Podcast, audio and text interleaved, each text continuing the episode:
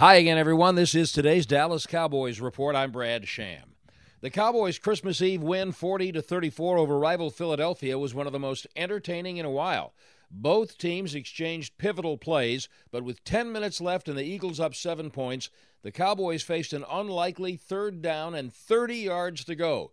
Dak Prescott somehow connected for 53 yards with newly acquired veteran receiver T.Y. Hilton. I mean, I told y'all all week, if you if you just go stand there and try to get in my face or just stand there, I get up on you, you go stay there, then you crazy. I'm gonna run past you. That's exactly what happened. I can still play. If you think I can't play, then that's on you. But I can still play. I can still get open. I don't.